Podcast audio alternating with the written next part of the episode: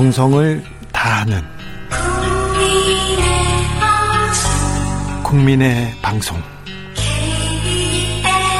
KBS 주진우 라이브. 그냥 그렇다고요.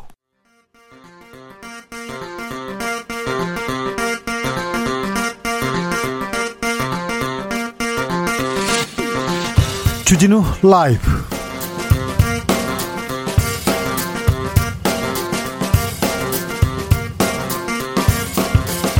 (2020년 7월 23일) 목요일입니다. 안녕하십니까? 주진우입니다. 국회에서 이인영 통일부 장관 후보자의 인사청문회가 진행되고 있습니다. 이 후보자는 북미의 시간을 남북의 시간으로 돌려놓기 위해 주도적으로 대담한 변화를 만들겠다고 했는데요. 그런데 청문회는 때 아닌 사상 검증으로 얼룩졌습니다. 시작은 자신이 김일성 주체 사상의 원조라고 밝힌 미래통합당 태영호 의원의 질문이었습니다. 이인영 후보자의 청문회 주요 장면 주스에서 짚어보겠습니다. 용인 물류센터 화재 그리고 석 달 전 이천 참사 왜 계속해서 반복되는 노동자의 죽음 막지 못하는 걸까요? 사업장에서 사고가 났을 때 기업의 경영자가 책임지는 처벌 규정이 없기 때문입니다. 산재 사고 최고 책임자가 처벌 처벌받게 하자 3년 전에 고 노회찬 의원이 발의한 법안인데요.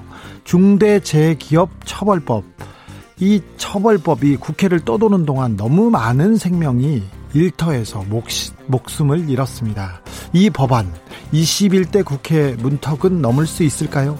강은미 정의당 원내 수석 부대표와 짚어보겠습니다.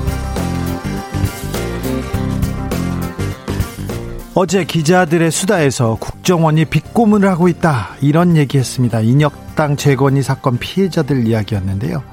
법원의 잘못된 판단으로 무너진 인생들 많습니다. 사법농단으로 피해본 사람들 또 있습니다.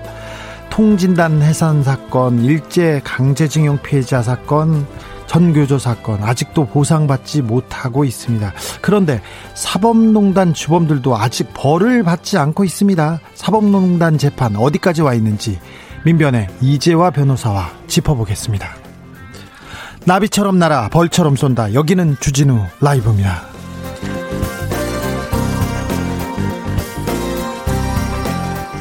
오늘도 자중자애 겸손하고 진정성 있게 여러분과 함께 하겠습니다. 서울은 하루 종일 비가 옵니다. 여러분 계신 곳은 어떤가요? 비가 계속 더 오기 시작한다는 지금 소식도 있습니다. 비 피해는 없으신지 걱정이 됩니다. 김수영 님이 주디 반갑습니다. 울산엔 비가 많이 오네요. 얘기했는데 울산에도 비가 많이 옵니까? 어 그러면 어 남부 지방 수도 수도권 부산도 비가 많이 온답니다. 어이구 오늘 걱정입니다. 찬손님 찬손님님은 주디님 요즘 힘든 뉴스만 있네요. 날씨도 꾸리꾸리하고 신나는 소식 우선으로 전해주세요. 어, 신나는 소식이 없더라도 신나게 좀 해보겠습니다. 오늘도 자중자의 겸손하고 진정성 있게 여러분과 함께 하겠습니다. 오늘 인천, 인터넷 쭉 둘러봤더니 행정수도 이전, 아, 논란 뜨겁습니다. 음, 민주당이 쏘아 올렸습니다. 그런데 어, 미래통합당도 충청권 의원들은 해야 된다 해서 의견이 좀 분분합니다. 여러분의 의견은 어떠신지 찬반 의견 들어보겠습니다. 샵 9730 짧은 문자 50원 긴 문자는 100원입니다. 콩으로 보내시면 무료입니다. 그럼 주진우 라이브 시작하겠습니다.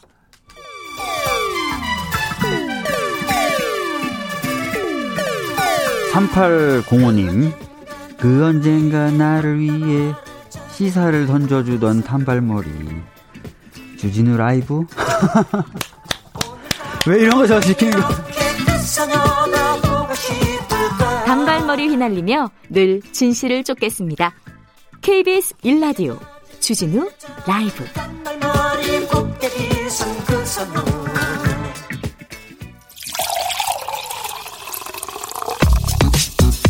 진짜 중요한 뉴스만 쭉 뽑아냈습니다. 줄 라이브가 뽑은 오늘의 뉴스 주스. 시사인 송지혜 기자 안녕하세요. 네, 안녕하세요. 비 피해는 없죠? 네, 괜찮습니다. 5476님이 운전하고 있는데 후룸라이드 타는 줄 알았어요. 불안불안하다고. 그런가 봐요. 제가요, 제가. 아우, 네. 죄송합니다. 조용아님, 장흥 비가 많이 내립니다. 현경화님은 마산도 비가 많이 옵니다. 아, 네. 아, JHG님, 대구도 더 많이 와요. 대전도 옵니다. 전주도 와요. 전국적으로 비가 많이 옵니다. 그러니까 오늘 밤에는 비 피해 없, 없도록 좀 조심하셔야 됩니다. 네. 오늘은 서로 좀 조심하라고 이렇게 다독이면서 좀 챙겨보자고요. 코로나 상황도 볼까요? 네, 어제 하루 신규 확진자는 59명입니다. 다시 또 줄지 않습니다. 59명입니다. 네, 국내 발생 신규 확진자는 39명이고요. 국내 확진자 줄지 않습니다. 네, 지역별로 보면 수도권에 집중되어 있습니다. 네. 서울 11명, 경기도 17명, 인천 2명이고요. 수도권만 30명입니다. 수도권만 30명인데 저기 포천 부대는 어떻게 됐습니까? 네, 수도권에서 집단 감염 규모가 계속 커지고 있는데요. 먼저 서울 강남구의 부동산 관련 회사에서? 포천에서 어제 네. 오후까지 14명의 확진 판정을 받았거든요. 네. 네, 그런데 최초 확진된 병사들의 구체적인 감염 경로가 아직 명확하게 밝혀, 밝혀지지는 않았습니다. 네, 아직은요. 조사 중이고 지금 확진 판정 받는 병사들이 계속 나오고 그렇지는 않죠? 예, 그렇습니다. 일본 코로나 현황 좀 살펴볼게요. 네, 오늘 도쿄도에서만 확진자가 366명으로 집계됐습니다. 도쿄도만 그러니까 서울 수도권만 네. 하루 최대 기록을 갱 신한 건데요. 네. 예, 어제 하루는 도쿄도 도쿄 외에 전역에서 795명 확진자가 발생했습니다. 795명입니다. 이날은 일본의 국내 관광 지원 사업인 고트 트래블이 시작된 날인데 지자체장들은 지역 간 이동을 자제해 달라고 지금 요청하고 있거든요. 그런데 정부 아베 정부하고 관방장관은 계속 이렇게 여행 가라 하고 있나 봐요. 네, 경제 활동 재개 방침에는 변함이 없다는 입장입니다. 네. 백신 뉴스가 계속 나오기 시작합니다. 그래서 올 겨울에는 백신을 만나게 될 거라 이런 얘기도 있는데 세계보건 기구에서도 코로나 백신에 대해서 언급했습니다. 마이크 라이언 WHO 긴급 대응 팀장이 말했습니다. 여러 백신이 실패 없이 3단계 시험을 진행하고 있고 좋은 진전을 이루고 있다 이렇게 말했습니다. 네. 하지만 올해 안에 백신을 접종하기란 쉽지 않을 것으로 전망했는데요. 올해 안에 어려 어려우면 언제쯤부터 시작한답니까? 내년 초는 돼야 한다는 겁니다. 아이고. 현재 전 세계에서 개발 중인 백신 후보는 160개에 이르는데요. 이 가운데 20개 정도가 인체 실험에 들어갔습니다. 저 미국이나 영국은 백신 확보하려고 엄청나게 지금 투자하고 있는 것 같던데요. 네, 미국 정부는 미국 제약사 화이자와 독일 바이오엔테크가 개발하는 코로나19 백신을 60억 60억 명 분이라고 해요. 인도를 받는 계약을 맺었습니다. 네. 2조 3천억 원에 이르고요. 아직 개발 중인 코로나19 백신을 우선 생산해서 나중에 효과가 없어서 폐기하더라도 미리 시간을 벌겠다는 계산입니다. 그래서 미리 선투자 미리 선투자로 돈을 준 거예요? 네, 그렇습니다. 네. 영국도 최근에 아스트라제네카와 1억 명분의 백신을 공급받기로 계약했습니다. 아, 네. 우리도 지금 우리나라에서도 지금 백신 백신에 대한 투자를 계속 하고 있고요. 어, 지금 임상 실험에 들어간 어, 회사도 있습니다. 그러니까 우리도 음, 성과를 낼 것으로 보입니다. 오늘 이인영 통일부 장관 후보자 인사청문회가 열렸습니다. 네, 이인영 후보자는 북미 관계가 교착 상태에 있더라도 남북 관계는 진전돼야 한다고 밝혔습니다. 네. 이인영 후보자는 모두 발언을 통해서 북미의 시간을 남북의 시간으로 돌려놓기 위해 주도적으로 대담한 변화를 만들겠다면서 북미 관계가 멈칫하더라도 남북 관계는 그 자체로 목표를 가지고 지속적으로 나아가야 한다고 강조했습니다. 그래야죠. 인도적인 문제 문제는 정치적 문제보다 앞서 있습니다. 그래서 어, 민족 간의 민족 간의 화해 협력은 또 어, 전진시켜야죠. 그게 통일부 장관의 역할이고 임무죠. 그런데 어, 통합당에서 오늘 내내 색깔론 그다음에 사상 검증 시작했어요. 북한 외교관 출신인 태영호 통합당 의원이 이렇게 말했습니다. 북한에서 남한의 주체 사상 신봉자가 많다고 교역하는데 네. 전대협이라는 조직이 있다던데 이 조직 성원들은 매일 아침 김일성 초상화 앞에서 남조선을 미제의 식민지로부터 해방하기 위한 총성의 결의를 다진다. 그런 일이 있느냐 이렇게 이인영 후보자에게 물었습니다. 그랬더니 뭐라고 답했어요? 이인영 후보자는 그런 일이 없다고 당연히 답을 했고요. 네. 이인영 후보자는 1987년에 전대협 1기 의장을 맡았습니다. 그렇죠. 그 전대협은 60 항쟁의 주역이지 않습니까? 그런데 예. 주체 사상의 신봉자로 제, 전제한 겁니다. 어, 일부 운동권에서 주사파 주사파 중에서도 일부가 이런 사람들도 있었어요. 그런데 그게 다 전대협은 아니었는데 일단 어, 태영우 의원께서 북한에서 조금 잘못된 정보를 가지고 오셨나 봐요. 그, 그리고 또 태영호 의원님 말씀 많이 하셨더라고요. 네, 태영호 의원은 후보자도 언제 어디서 나는 주체 사상을 이렇게 버렸다 말한 적이 있느냐고 추궁하기도 했고요. 예. 그리고 어, 주체 사정을 신봉한 적이 없다는 후보자에게 사상 전향을 계속 언제 했느냐고 다그쳤습니다. 선언하라고요? 네. 네. 이인영 후보자는 전향이라는 것은 태영호 의원처럼 북에서 남으로 온 분에게 해당하는 얘기다. 제가 남에서 북으로 갔거나 그런 사람이 아니지 않은가. 그런 저에게 사상 전향 여부를 묻는 것은 의원님이 저에게 청문위원으로 물어봐도 온당하지 않다. 이렇게 말했습니다. 좀 그런데요. 네. 네. 좀 그렇죠.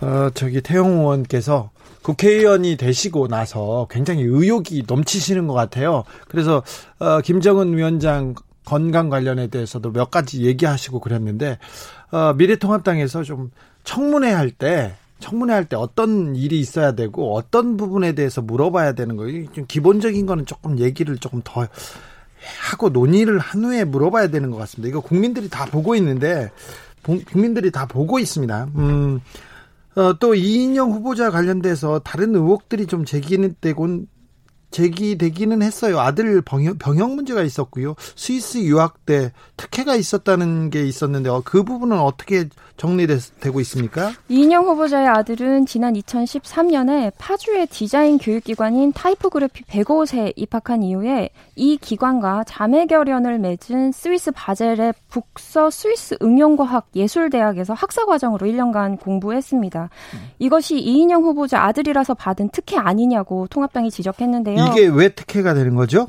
음, 더불어민주당 윤건영 의원의 발언을 좀 들어볼 필요가 있는데 네. 뭐 대신 두돈 두돈 하면서 담당 교수와 인터뷰한 내용을 공개했습니다. 편입 시의 가장 중요한 기준은 포트폴리오고 야당에서 제기하는 아빠 찬스는 학생에게 부모님에 대한 정보를 요구하는 일이 없기 때문에 원천적으로 불가능하다 이렇게 교수가 답변을 했고요. 그리고 앞서 말씀하셨던 아들이 병역을 면제받은 과정에 대해서는 2014년 1월 기흉이 와서 관련 수술을 진행했는데 계속 허리 통증을 호소해서 신경외과에서 진료를 받았고 그 과정에서 면제 사유인 강직성 척추염이 발견됐다 이렇게 설명했습니다. 예. 어, 미래통합당에서 의혹을 제기할 때, 특혜 의혹을 제기할 때, 뭔가 좀 근거가 있어야 될 텐데, 근거들은 안 나왔나요? 별다른 근거는 나오지 않았습니다. 그래요? 아, 그러면 뭐 병역 문제하고 유학 특혜는 거의 좀 청문회를 계기로 좀 사라지게 될 것 같습니다. 추미애 법무장관에 대한 탄핵 소추안이 국회 본회의에 올랐다가 부결됐습니다. 네, 국회 본회의의 첫 번째 안건으로 올라왔었는데 추미애 장관 탄핵 소추안입니다. 무기명 네. 투표를 실시한 결과 재적 의원 292명 중에 찬성 109명 나왔고요. 반대 179명, 기권 4명으로 부결됐습니다. 네. 앞서 이번 탄핵 소추는 지난 20일에 미래, 미래통합당과 국민의당이 추미애 장관이 검언 유착 의혹 수사와 관련해서 윤석열 검찰총장에게 수사 지휘에서 손을 떼라고 지시한 게 검찰청법 위반이라고 주장한 건데요. 네? 이러면서 추 장관에 대한 탄핵 소추안을 국회에 제출한 데 따른 겁니다. 검찰청법 위반인지는 좀 따져봐야 될 거고요. 그, 그 미래통합당에서도 이 어, 탄핵 소추안이 뭐 가결되지 않을 거라고 알고 있으면서도 일부러 좀 추미애 때, 때리기에 나선 거 아닌가 이렇게 생각해 보는데 네, 그렇죠. 추미애 장관이 국회에서도 어, 탄핵 소추안 발의됐을 때 막 환하게 웃었잖아요. 본 진심으로 지금 즐거운 거예요. 자기를 때려줘 가지고 자기를 정치적으로 키워주는 거 아닌가 이렇게 생각해서 추미애 장관 주변에서는 굉장히 좀 즐거워하고 있습니다. 그러니까 통합당에서 통합당에서 이 부분도 조금 유념해 하셨으면 합니다. 때리면 때릴수록 좋아한다고 합니다. 오늘 경제 분야 대정부 질문이 있었어요. 네, 지금 진행 중에 있고요. 예? 최근 부동산 가격 폭등과 관련한 대책과 세제 개편 등이 핵심 쟁점입니다. 특별히 부동산이 도마 위에 올랐습니다. 미래통합당은 부동산 정책 실패론, 실패론에 대해서 책임을 집중적으로 물었는데요. 네. 정세균 국무총리는 부동산 과열 문제에 대해 사과했고요. 김현미 장관은요? 집값 폭등을 인지하고 있다면서도 폭등 이유는 세계적 유동성 과잉과 저금리 기조 때문이라고 진단하고 있다고 밝혔습니다. 역대 정권 과 현 정, 정치권의 부동산 정책 비교를 묻는 미래통합당 서병수 의원의 질문에는 규제 완화에 의한 부동산 가격 상승을 제어하기 위해서 여러 가지 규제 정상화를 조치를 정상화 조치를 취하고 있다면서 말했 이렇게 말했습니다. 네. 오늘 대정부 질문에 정부에서는 정세균 국무총리, 홍남기 부총리 그리고 김현미 국토부 장관 자리했고요. 내일 이제 대정부 질문을 마무리합니다. 네. 한국 경제가 어렵습니다. 2분기 경제 성장률 수치가 나왔는데 그 성적표가 굉장히 음, 안타깝습니다. 어, 2분기 성장률 마이너스 3.3%고요. 외환위기 이후에 22년 만에 최저 수준입니다. 뭐 전 세계적인 현상이니까 그렇게 낙담할 필요는 없습니다. 1분기 대비해서 내수는 살아났는데 코로나 사태로 수출이 큰 폭으로 무너진 결과입니다. 우리 경제는 괜찮아요. 우리 경제는 나름대로 정상적으로 돌아가는데 전 세계 경제가 가다 서 있습니다. 그래서 어쩔 수 없이 어쩔 수 없는 결과물일 수도 있습니다. 네, 2분기 내내 코로나 확산세가 꺾일 줄을 몰랐고 3분기에 들어선 현재도 그 속도가 빨라지고 있는 예. 건데요.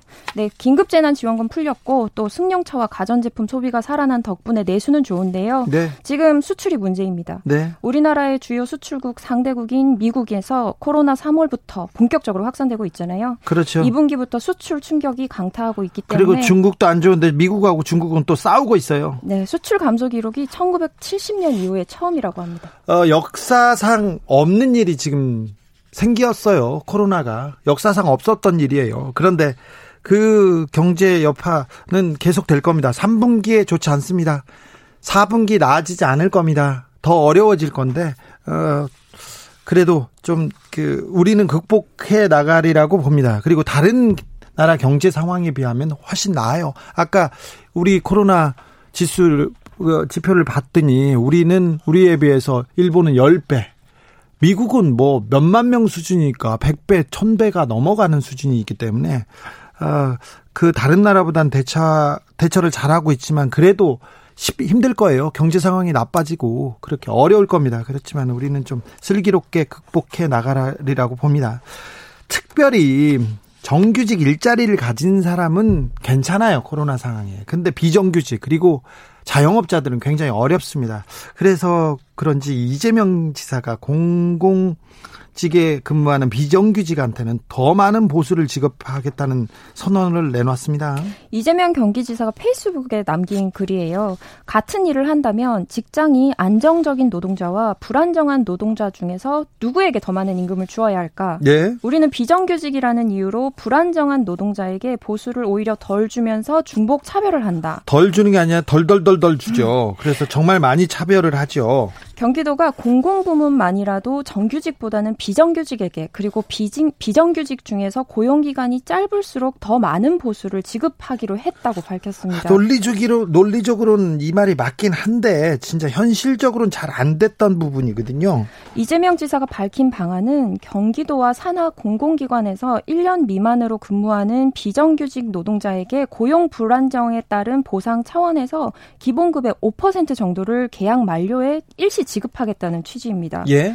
민간 부문은 힘들더라도 공공에서는 먼저 시행하겠다고 했고요. 예. 지원 대상은 경기도 소속 및 공공기관 직접 고용 기간제 노동자 2,094명입니다. 경기도는 해외 사례와 연구 결과 그리고 임금 상승률을 고려해서 기본급의 5%를 지급하는 기준을 내세웠습니다. 제주항공이 이스타항공을 합병하려고 했습니다. 근데 그 계획을 끝내 포기했습니다.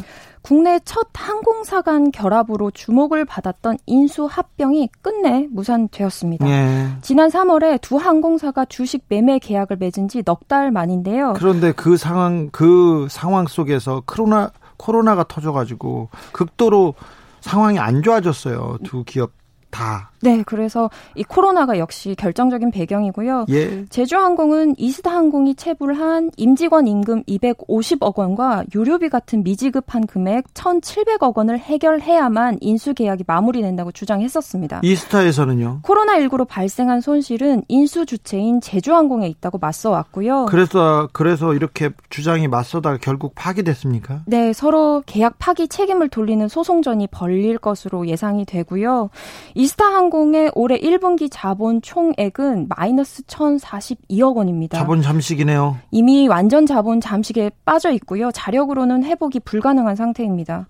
업계에서는 이스타항공이 경영상 어려움을 회복하지 못하고 결국 파산 수순을 밟게 될 것이라고 전망하고 있고요. 네.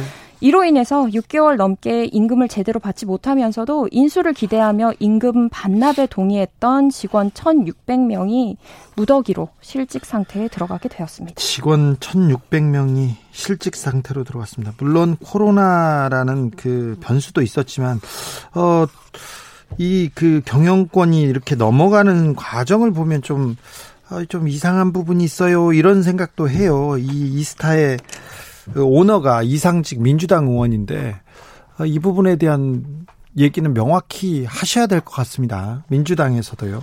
네. 해야 됩니다. 생태체험관에서 돌고래가 잇따라 폐쇄하고 있습니다. 이 소식을 전한 게 한두 번이 아닌 것 같은데 또 죽었어요? 울산 고래생태 체험관에 있던 돌고래 다섯 마리 중 한 마리가 폐사했습니다. 이 수컷의 돌, 수컷 돌고래의 이름은 고아롱이고요. 고아롱. 추정 나이는 18살입니다. 18살 고 아롱이 어제 오전 9시 폐사했는데요. 네. 20일 오후부터 체온이 상승했고 수의사 처방을 받아 특별 투약을 진행해 왔지만 숨지고 말았습니다. 아이고. 지난해 10월에는 생후 25일 된 새끼 돌고래가 같은 곳에서 폐사했거든요. 네. 2009년 11월 문을 열었는데 어, 개관 후 지금까지 8마리의 돌고래가 죽었습니다. 그러면 이게 울산 고래 생태 체험관은 이게 문제가 있는 거 아니에요? 1, 2년마다 한 번씩 고래가 매년 거의 죽고 있어요. 환경단체들은 이 폐사가 비좁은 수족관 환경 때문이라고 폐쇄를 주장하고 있는데요. 네. 돌고래는 초음파를 내보내고 그것이 반사되는 것을 감지해서 물체를 인식하고 대화도 나눕니다. 예. 그런데 수족관에 갇힌 돌고래는 하루 종일 초음파가 사방 벽에 연쇄적으로 부딪혀서 돌아오는 소음에 시달리는 겁니다. 아이고. 지난 20일에는 전남 여수시 세계 박람회장에 있는 아쿠아 플라넷 여수에서 흰고래 벨루가 한 마리가 폐사했습니다. 벨루아 벨루가의 수명은 30년에서 35년이거든요. 이 벨루가는 12살이었습니다. 벨루가가 그 전에도 죽었어요. 네, 수백 미터까지 잠수하는 특성이 있는데 깊이 10미터 안팎의 좁은 수조에서 살면서 자유롭게 움직일 수 있는 공간이 없었던 겁니다. 벨루가는 지난 2016년과 2019년 서울 롯데월드 아쿠아리움에서도 5살 그리고 12살짜리가 죽었습니다. 네. 고래한테도 미안하고 돌고래한테도 미안하고 사람들이 참 못된 짓 많이 한다 이런 생각도 해봅니다. 여기까지 할까요? 주스 송지혜 기자 함께했습니다. 수고하셨습니다. 네, 감사합니다. 이리라꽃님이 오늘 지금 통일부 장관 후보자 청문회 보고 있는데요. 아, 아들이 장관 될 것 같아요. 아들 얘기만 계속 한다는 얘기입니다. 나는 운이 좋다님. 코로나 백신 제발 한국에서 먼저 나와서 바이오 산업에 힘이 실리길. 아, 국력도 나아질 텐데 그렇게 기원해 봅니다. 2583님.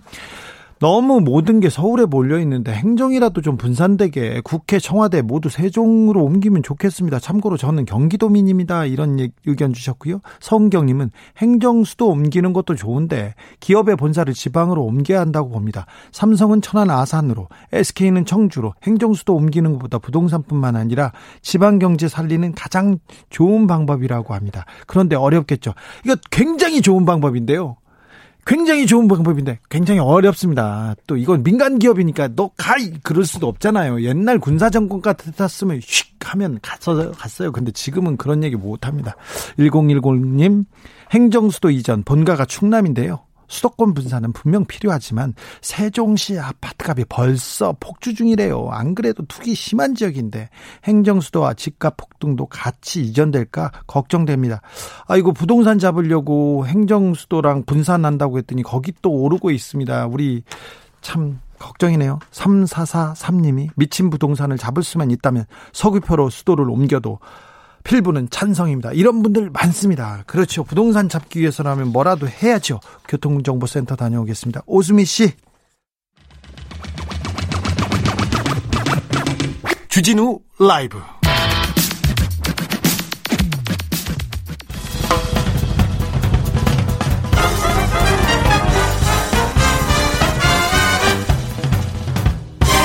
훅 인터뷰. 위한 모두를 향한 모두의 궁금증 훅 인터뷰. 그제 용인 물류창고에서 큰 화재가 있었습니다. 거기서 소중한 생명 다섯 명을 잃었습니다. 정의당은 기업에 의한 살인이다. 일하다 죽어야 하는 대한민국을 이제는 끝내야 한다고 목소리를 높였습니다. 고 노회찬 의원이 이 얘기 계속 하셨어요. 노회찬 의원의 유산 중대재해기업처벌법 그러니까 한국판 기업살인법을 대표 발의한 강은미 정의당 원내 수석 부대표 모셨습니다. 안녕하세요. 네, 안녕하세요. 네. 정의당의 네. 강은미입니다. 네. 정의당 분위기는 좀 어떻습니까? 네, 이제 많이 좀뭐 그 그래요? 추스려지고 있고요. 네. 네. 조문 가도 되고 안 가도 되고 그런 얘기는 이제 끝났습니까? 어, 그거는 끝났죠. 그래요? 네. 당내 분위기가 나쁘진 않죠. 네, 네, 그렇습니다. 그러니까 그 정의당이 정말 좋은 게 네. 굉장히 다양한 사람들이 있고 네. 논란이 계속 있지만 오히려 네. 그런 논란 안에서 그 뭐 이렇게 좋은 방안들을 찾아 나가는 거라 그렇죠. 바깥에서 너무 과하게 분란이라고 보는데 예. 어, 당연히 당 안에서 안에서는 괜찮습니까? 네. 네. 토론이 계속 돼야죠. 논쟁이 계속 네. 돼야죠. 앞으로 나가기 위해서는 그런 어, 파열음이 나와도 네 나와도 건강하다고 저도 생각합니다. 음. 오늘이 고 노회찬 의원 서거 2주기입니다. 그래서 아침부터 마음이 무겁습니다. 그래서 비가 많이 온다고 저는 생각하는데 아, 네. 네. 음. 노회찬 의원이 정의당 대표, 원내대표 했을 때, 그때 부대표 하셨죠? 네. 네. 그래서, 어, 좀, 좀 특별하겠어요? 네. 최근까지도 노회찬 의원님이 아, 돌아가셨다고 하는 게 잘 믿어지지 않을 정도이고요. 네. 어, 특히 이제 노회찬 의원님이 되게 좀 조용하셨거든요. 네. 조용해요? 네. 조용하셔요. 아, 그러니까, 아, 그래요? 예, 예. 그러니까 이 바깥에서 막 그 언론에서 말씀하시는 거와 달리 말 많은데 달리 굉장히 내성적인 분이세요. 내성적인. 예, 예, 예. 그래서 그 이 뭐 이제 회의실에 딱 들어올 때 네. 심상정으로 하고 노회찬으로 하고 아주 비교되는데요. 네. 노회찬 의원 되게 쑥스러워하시면서 웃으면서 배시시 웃으면서 들어와서 네. 그막 악수하지 않고 딱 자리에 앉으시거든요. 네. 심상정 의원님은 들어오면 다 악수하고 막 이렇게 앉으셔요. 완전 네. 대조적인데 어 그런데 늘 그 거기에서 이렇게 사람한테 마음 써주는 이런 게 늘 계셨죠. 어, 저기 노회찬 그 전 의원의 행색은 진짜 촌스럽잖아요. 네. 근데 굉장히 고상한 취미를 많이 가지고 있어요. 네, 네. 고상한 분이세요. 네, 클래식의 그렇죠. 조예가 깊고. 네. 그죠? 네. 그 제가 광주 시당 위원장 할때 네. 어, 시당 사무실에 갔더니 빨간 장미 한 송이가 있는 거예요. 예. 38뭐 여성의 날. 근데 어 광주에 있는 저한테까지 그러니까 예. 그 당시에 서울에 있는 뭐 여성 당직자들만이 아니라 모든 지역에 있는 여성 당직자에게 늘 38 여성의 날에는 어 그 장미꽃을 한 송이씩 딱 배달해 주셨거든요. 예. 그런 마음이 있는 분이시죠. 또. 그러니까 네. 광장에서 저는 같이 좀 뵌 일이 많은데 아, 그 서민들이나 일반 시민들이 그 궁금하거나 자기 좀 어렵다고 호소하는 거 있으면 가다가 길거리에 잡혀가지고 계속 들어주고 있어요. 그래서 둘이 지나가다 잡혀서 얘기를 들었는데 저는 도망갔거든요. 30분 있다가 다시 돌아와 보니까 그 자리에서 또 얘기를 하고 있더라고요. 아, 네. 노회찬 의원 얘기를 하면 몇 시간도 할 수 있을 것 같은데, 네.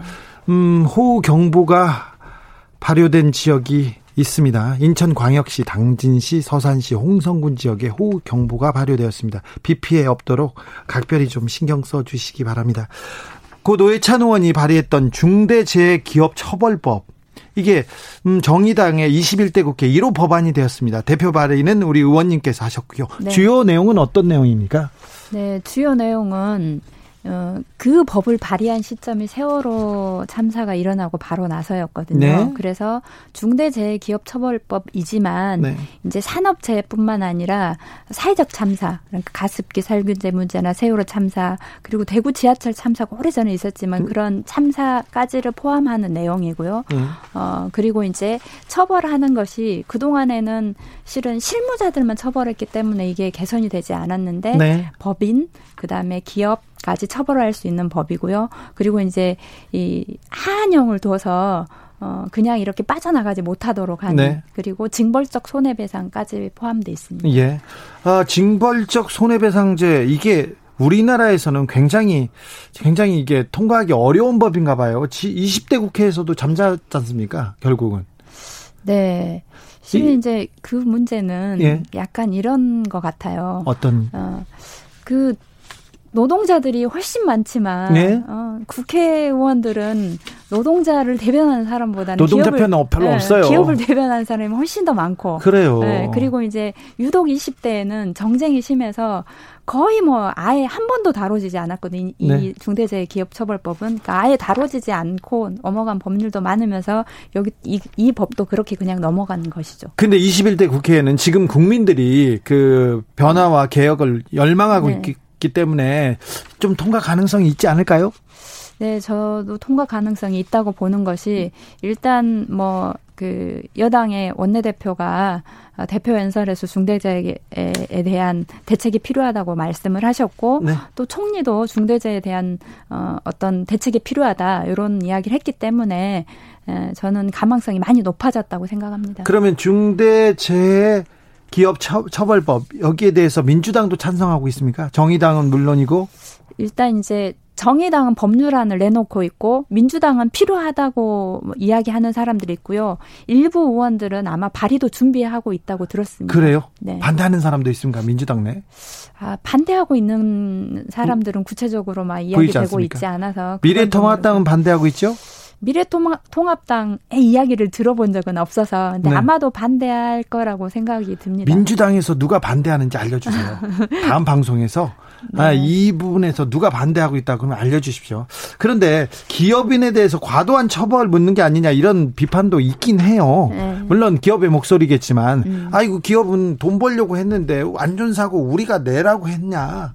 노동자의 부주의도 있는데 이걸 가지고 왜 기업에 지금 전가하느냐 이런 얘기합니다. 근데 이제 그 동안의 대부분의 중대 사고가 실은 어 개인의 실수인 것처럼 가장되긴 했지만 만약- 실은 기업이 안전 의무를 안 해서 그런 게 그렇죠. 많거든요. 예. 이 당장 이제 이번에 그 있었던 그 4월에 있었던 이천 화재 참사도 예. 공기를 단축 단축하면서 용접하고 그다음 우레탄 폼을 같이 하면 안 되는데 같이 한 거거든요. 예. 그러니까 그것은 어, 개인의 실수가 아니라 기업이 조장해서 38명이 죽은 거잖아요. 그렇죠. 기업의 네. 이윤을 좀 극대화하려고 네. 좀더 많이 벌려고 그래서 이제 실은 기업이 산업 안전 조치를 하는 것이 나중에 사고가 나가지고 이 수습하는 것보다 비용이 좀 덜 덜 들어가는구나. 덜 그래서 들어가- 산업 산업 안전 조치를 하는 게 더 낫겠구나. 그렇죠.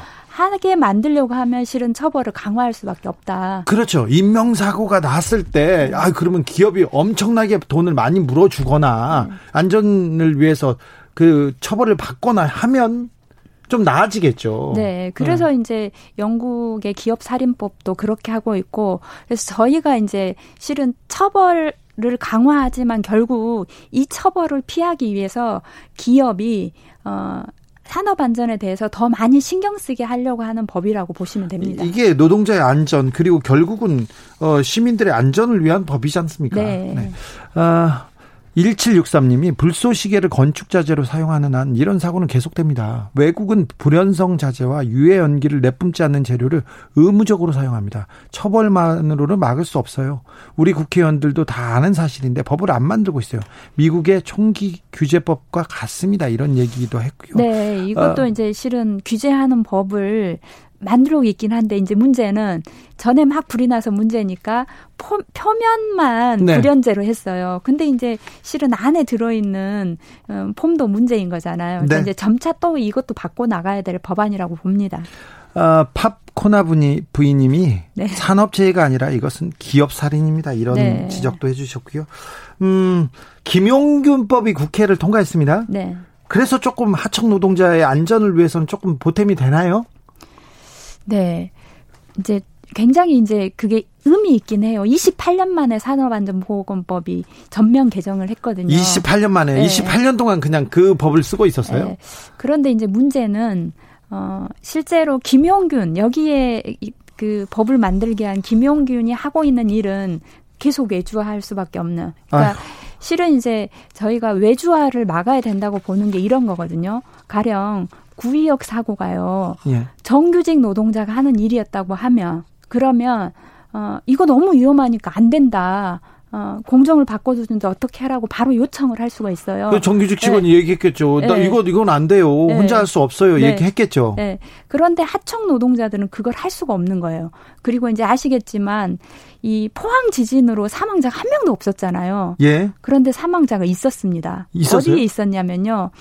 어, 그 지진 때문에 실은 그 기차가 제 시간에 이 출발을 안 했거든요. 예. 그래서 선로를 어, 수리하고 있던 노동자가 어, 시간이 변경된지 모르고 수리하고 있다가 사망을 했거든요. 아이고. 근데 이 사고도 마찬가지입니다. 만약에 그 노동자들이 정규직 노동자였다고 하면 바로 어, 보고를 받았을 거고 그리고 원청이 이것을 책임져야 됐다고 하면 그러면 바로 이그 이, 소통하는 시스템이 있었기 때문에 죽지 않았을 겁니다. 네. 그런데 예, 모르고 서로 수, 이, 수선을 하다가 사람이 죽었거든요. 네. 그러니까 대부분의 에, 예, 그 산재 사망이 하청 노동자들이 어, 산업재해를 당할 수 있는 걸 뻔히 알면서 내방할 수 없고 네. 그리고 그것을 개선해 달라고 이야기할 수 없기 때문에 나는 거여서 네. 이제 원청의 책임을 강화하고 그래서 원청이 이 산업재해를 막으려고 하면 직접 고용해야겠구나 이런 생각까지 하게 만들어야 된다고 봅니다.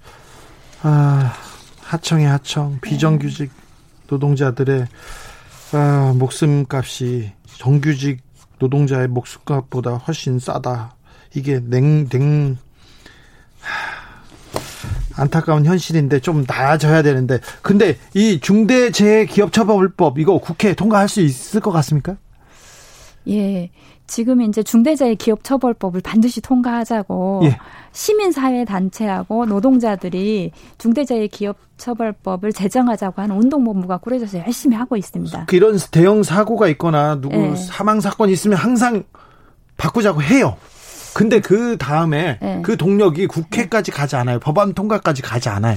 근데 이제 이번엔 조금 다르다고 보는 게 네. 아시겠지만 그 세월호 참사 그때는 한 번도 요것을 논의 공식적으로 그 큰 뭐 야당에서 논의하거나 뭐 이렇게 되지 않았는데 지금은 어쨌든 어 국가의 정부에서도 공식적으로는 필요하다. 중대재해에 대한 처벌을 할 수 있는 게 필요하다라는 이야기를 하고 있기 때문에 저는 그 시민이 조금만 힘을 보태주신다고 하면 통과가 가능하다고 봅니다. 네. 많이 좀 도와주십시오. 시민들은 관심이 있고요. 시민들 네. 응원하고 있어요. 네. 이제 국회의원들도 조금 좀 일을 할 때가 된 것 같습니다. 네. 어, 의원님이 내신 그 제3자 괴롭힘 금지 법은 이건 어떤 법입니까? 예. 어, 많은 그 60대를 넘어가는 많은 그 나이든 노동자들이 경비 일을 정말 많이 하고 있는데 네. 정말 힘든 게 가령 천 세대의 아파트의 관리자 관, 일을 한다. 그러면 사장이 한 2천 명입니다. 아 그래요? 네. 그러니까 모든 입주자가 사장으로 이제 다 갑질은 하지 않겠지만 그런 갑질에 대해서 이분들을 보호할 수 있는 게 없습니다. 예. 네. 그래서 이 삼자에 대한 어, 갑질에 대해서도 괴롭힘에 대해서도 어, 보호하자는 것을 이제 근로기준법 안에 넣고요. 네. 그렇게 됨으로 해서 어, 실제 관리사무소에서도 이 노동자들을 보호하기 위해서 어, 실제 이제 그 입주자들에게 적극적으로 홍보도 하고 그러면서 좀 줄어들 것 같습니다. 네. 강은미 의원님 노동자 출신이죠? 네네. 어떤 노동자 출신이죠? 예, 제가 그 로켓 건전지라고 혹시 아실지 모르겠네요. 알죠. 네. 전 국민이 압니다. 네. 그 건전지를 만드는 일을 10년 했습니다. 그리고는 이 정의당에 지금 투신해서 초선 의원이 됐습니다. 네. 음, 정의당이 응원하는 사람들이 많아요. 잘 됐으면 네. 좋겠다. 그런데 좀 앞날이 좀 순탄치 않아 보입니다. 네. 그분들한테 좀, 어, 어떻게, 어, 21대 국회에서 어떻게 정의당이 그 이 국회를 이끌어 가겠다. 이런 그 포부 그리고 네. 다짐 얘기해 주십시오.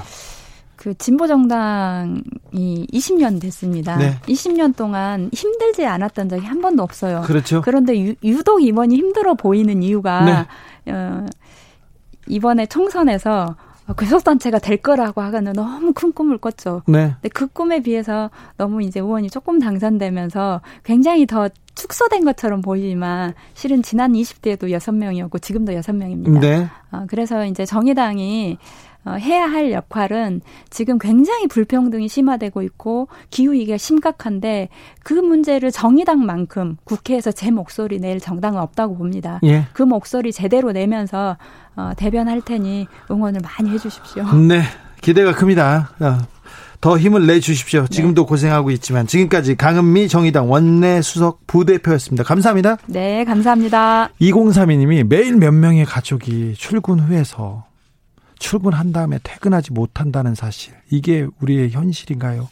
가슴이 너무 아픕니다. 이런 문자 주셨습니다. 교통정보센터 다녀오겠습니다. 오수미 씨. 교통정보센터 말고 그 바로 주필로 가겠습니다.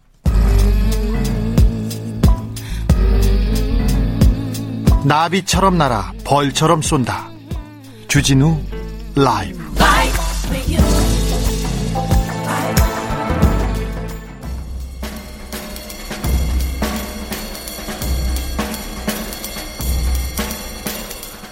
느낌 가는 대로 그냥 고른 뉴스 여의도 주필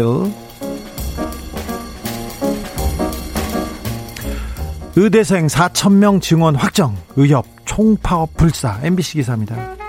코로나 시대에 의료진, 의사 선생님이 얼마나 중요한지 아셨죠? 그런데 수도권 이외 지역에서는 의사 선생님이 없답니다. 의료 공백이 심각했어요. 그래서 정부가 의과대학 정원을 늘리겠다고 합니다. 이런 이유에서였죠. OECD 그러니까 경제협력개발기구 선진국 국가 중에서 1인 그 의사 수가 우리나라가 거의 최하위권입니다. 1000명당 의사 수가 우리나라는 뭐 3.12명 정도 됩니다. 서울은. 근데 저기 경북은 1.38명이니까 굉장히 없어요. 지방에서는요, 병원을 열지 않습니까? 그러면 의사가 없어요. 의사 자격증을 사고 천만 원씩, 몇백만 원씩 월급을 줍니다. 자격증만 있고 의사는 없는 그런 병원도 있습니다. 그게 현실입니다. 그런데, 음, 최대집 대한의사협회 회장님은 아, 전국 의사 총파업을 포함한 강력한 집단 행동에 돌입하겠다 이렇게 했습니다. 의사 정원 늘린다고 해서요. 왜 의협이 반대하는지 댓글에서는 굉장히 의아해하고 있어요. 의대 정원 늘리는데 왜 의사협회에서 반대하지? 이상하네. 이기심 아닌가 얘기하면서 음대 정원 늘리면 음대 출신 데모하는 거 아니잖아요. 국문과 정원 늘린다고 국문과 동창회에서 데모하나요? 시인들 모여서 데모하는 거 아니잖아요. 이렇게 얘기하는데 음, 대법관 한 명이 1년에 처리하는 어, 건수가요. 그런 소송 건수가 4천 건 정도 됩니다. 4천 건. 1인당 4천 건이니까 하루에 수십 건을 어떻게 처리해요? 처리 잘 못하는 거죠. 2015년 통계인데요. 판사 한 명이 1년당 670건 정도 이렇게 처리했습니다. 지금 더 늘어났을 거예요. 그런데 판사님들한테 물어보면 판사 정원 늘리는 거 다 반대예요. 아우 판사 질이 떨어져서 안 된다고 합니다. 아니 1년에 4천 건을 어떻게 쳐, 쳐버려요. 근데 그 그게 중요한 게 아니에요. 그래야 판사 정원 늘리면 안 된다고 합니다. 검사들 일 많습니다. 캐비넷에 사건 쌓여 있습니다. 근데 검사들 늘리면 아우 검사 질 떨어져 그리고 다 반대합니다. 로스쿨 생기고 변호사 정원 늘린다는 거 가장 반대한 사람들 누구냐면요. 변협 변호사들이었어요. 이거 밥그릇 지키기 위한 거 아닌가. 반대를 위한 반대 아닌가. 이런 생각 해 봅니다. 의사 선생님들 그러지 않겠지요. 그런데 그냥 지금 의사 조금 없으면 우리는 잘 먹고 잘 사는데 돈 잘 버는데 밥그릇 때문에 이런 거는 아니기를 바랍니다. 그리고 반대하는 것도 좋은데 좀 명확한 논리를 좀 제공하고 논리를 내놓고 이래서 반대한다고 얘기하셔야 됩니다. 그리고 의협의 최대집 회장님 그래도 박치기는 안 됩니다. 박치기 안 됩니다. 검찰 셀프 감금 논란 국정원 직원 위증 혐의 항소심서 징역 1년 6개월 구형 KBS 기사입니다. 아, 이거 셀프 감금 기억하시죠? 2012년 대통령 선거 앞두고 불법 댓글을 달라 당시 민주 그 적발됐어요. 그래서 민주당 의원들하고 대치했습니다. 민주당 의원들 지지자들이 역삼동 오피스텔 다 몰려가서 갔더니 국정원 직원 김하영 씨입니다. 김하영 씨가 문을 잠그고 들어갔어요. 그리고 그 안에서 어, 증거들을 파기하고 안 나왔죠. 그러면서 뭐라고 했냐면 심각한 인권 탄압, 탄압이었고 침해였다고 셀프 감금 자기가 들어가서 잠궜는데 감금했다고 하면서 사람들을 고소했었습니다. 근데 이분이요 불법 댓글 단 거 처벌받지 않았어요. 징계도 없었습니다. 그리고 셀프 그 셀프 감금이라면서 다른 사람들을 고소했고 그 사람들이 처벌 받을 뻔했는데 김하영 씨는 처벌을 받지 않았어요. 단 한 번 뭐냐면은 2014년에 원세훈 전 국정원장 재판에서 증인으로 출석해 가지고 조직적인 댓글 작업 없었어요. 절대 댓글 작업 없었어요. 이렇게 거짓말 취지로 위증했다고 이 부분만 기소됐습니다. 이 부분만. 어, 검사가 재판에서 다른 국정원 직원들은 위증한 부분을 다 시인하는데 유독 피고인 김, 김하영 씨만 항소심에 이르기까지 모든 부분을 부인하고 있다. 부인하고 있다고 얘기합니다. 그러면서 최후 진술로 김하영 씨가 이런 얘기합니다. 위증하지 않으려던 제 용기가 무색하게 홀로 이런 처지에 있어 억울하고 답답해요. 이렇게 얘기하는데 내가 답답해 죽겠어요. 내가 답답했어요. 이거 얘기합시다. 이분은 김하영 씨는 불법을 저질렀습니다. 범죄에 가담했는데 한 번도 처벌받거나 한 번도 어, 징계를 받은 적도 없습니다. 잘 먹고 잘 살아요. 잘 먹고 잘 사는 거 좋아. 그런데 공무원입니다. 공무원인데 불법을 지시해서 범죄에 가담했는데 상사가 시켰다고 해서 다 면, 용서하면요. 이건 안 됩니다. 부정하고 불법한 짓은 안 된다고 얘기할 자격이 있고 그럴 권리가 있습니다. 공무원한테. 아니, 죽으라면 죽을 거예요, 상사가. 안 그럴 거잖아요.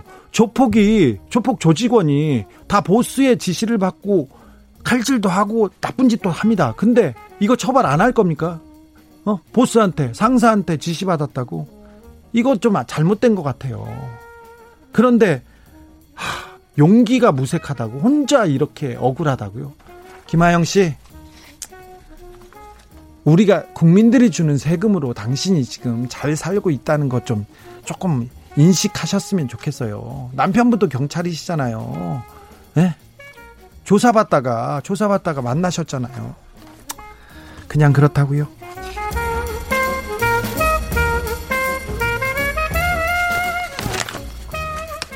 제가 김하영 씨 기사를 너무 얘기 오래 하다가요. 어, 주필 다 끝났네요. 마지막 하나만 할게요. 한국은 시진핑 판다 딸 낳았다 조선일보 기사인데요. 국내 유일의 판다 한 쌍이 새끼를 낳았답니다. 근데 이 새끼 낳는 게 굉장히 어렵대요. 굉장히 어려워서 어 경사가 났다는데 경사가 났다는데 지금 볼 수는 없습니다. 그런데 어, 판다가 100kg가 훨씬 넘는데 새끼는요 16.5cm, 16.5cm에 몸무게는 197g짜리 새끼를 낳았어요. 근데 판다가 가임기가 매년 4, 4에서 3, 4월일로 1년에 단 한 번, 사흘 이내가 가임기예요. 그러니까 엄청 어려운데 판다가 그 단독 생활을 해요. 서로 떨어져서 지내다가 번식기에만 잠깐 만나서 짝짓기 하기 때문에 성공 확률이 매우 낮은데 어휴 애를 낳았어요. 경사죠. 그런데 새끼 판다는 우리나라에서 태어났지만 4, 5년 후에는 중국으로 돌려줘야 된답니다. 부모 판다도 이 시진핑이 선물로 줬지만 계약 기간이 15년입니다. 그것도 돈도 많이 든답니다. 어, 지난 5월에 코로나가 확산됐을 때 어, 캐나다 캘거리 동물원에서 자이언트 판다가 중국산 대나무를 못 먹어서 공수하기가 어려워서 그 자이언트 판다를 중국으로 되돌려준 일이 있어요. 그게 캘거리의 가장 큰 슬픈 뉴스였어요. 정말 슬프더라고. 캘거리 아이들, 캐나다 아이들이 다 울고 그랬답니다. 음, 한 해 유지비가 10억이 넘게 들기 때문에 뉴욕 동물원에서도 재정 부담이 된다면서 판다를 데려오기 위해서 찬반 논란이 있었고 무도회도 열고 막 그랬어요. 그런데 어, 먹이가 뭐 대나무 40kg를 먹어야 되고 그리고 또 이것저것 먹이는 것만 해도 한 1년에 10억 가량 든답니다. 먹이는 것만. 고기도 잘 먹는답니다. 잡식성인데 그런데 고기 저는 만두 먹는 줄 알았는데 만두는 안 먹는답니다. 어, 판다는요, 그냥 먹고 자고 옆으로 이동할 때도 막 굴러다녀요. 굴러다니기만 해도 사랑을 받습니다. 굴러다니기만 해도 사랑을 받습 아우, 전생에 판다로 태어났어야 되는데, 내가 사람으로 태어나가지고 이렇게 있나, 이렇게 생각도 하는데, 굴러다니기만 해도 사랑받습니다. 근데 여러분들도 굴러다니기만 해도 사랑받던, 어? 그런 시절이 있었습니다. 그렇게 여러분도 사랑스러운 소중한 사람들입니다. 산울림의 안녕 들으면서 저는 잠시 쉬었다가 6시에 돌아오겠습니다.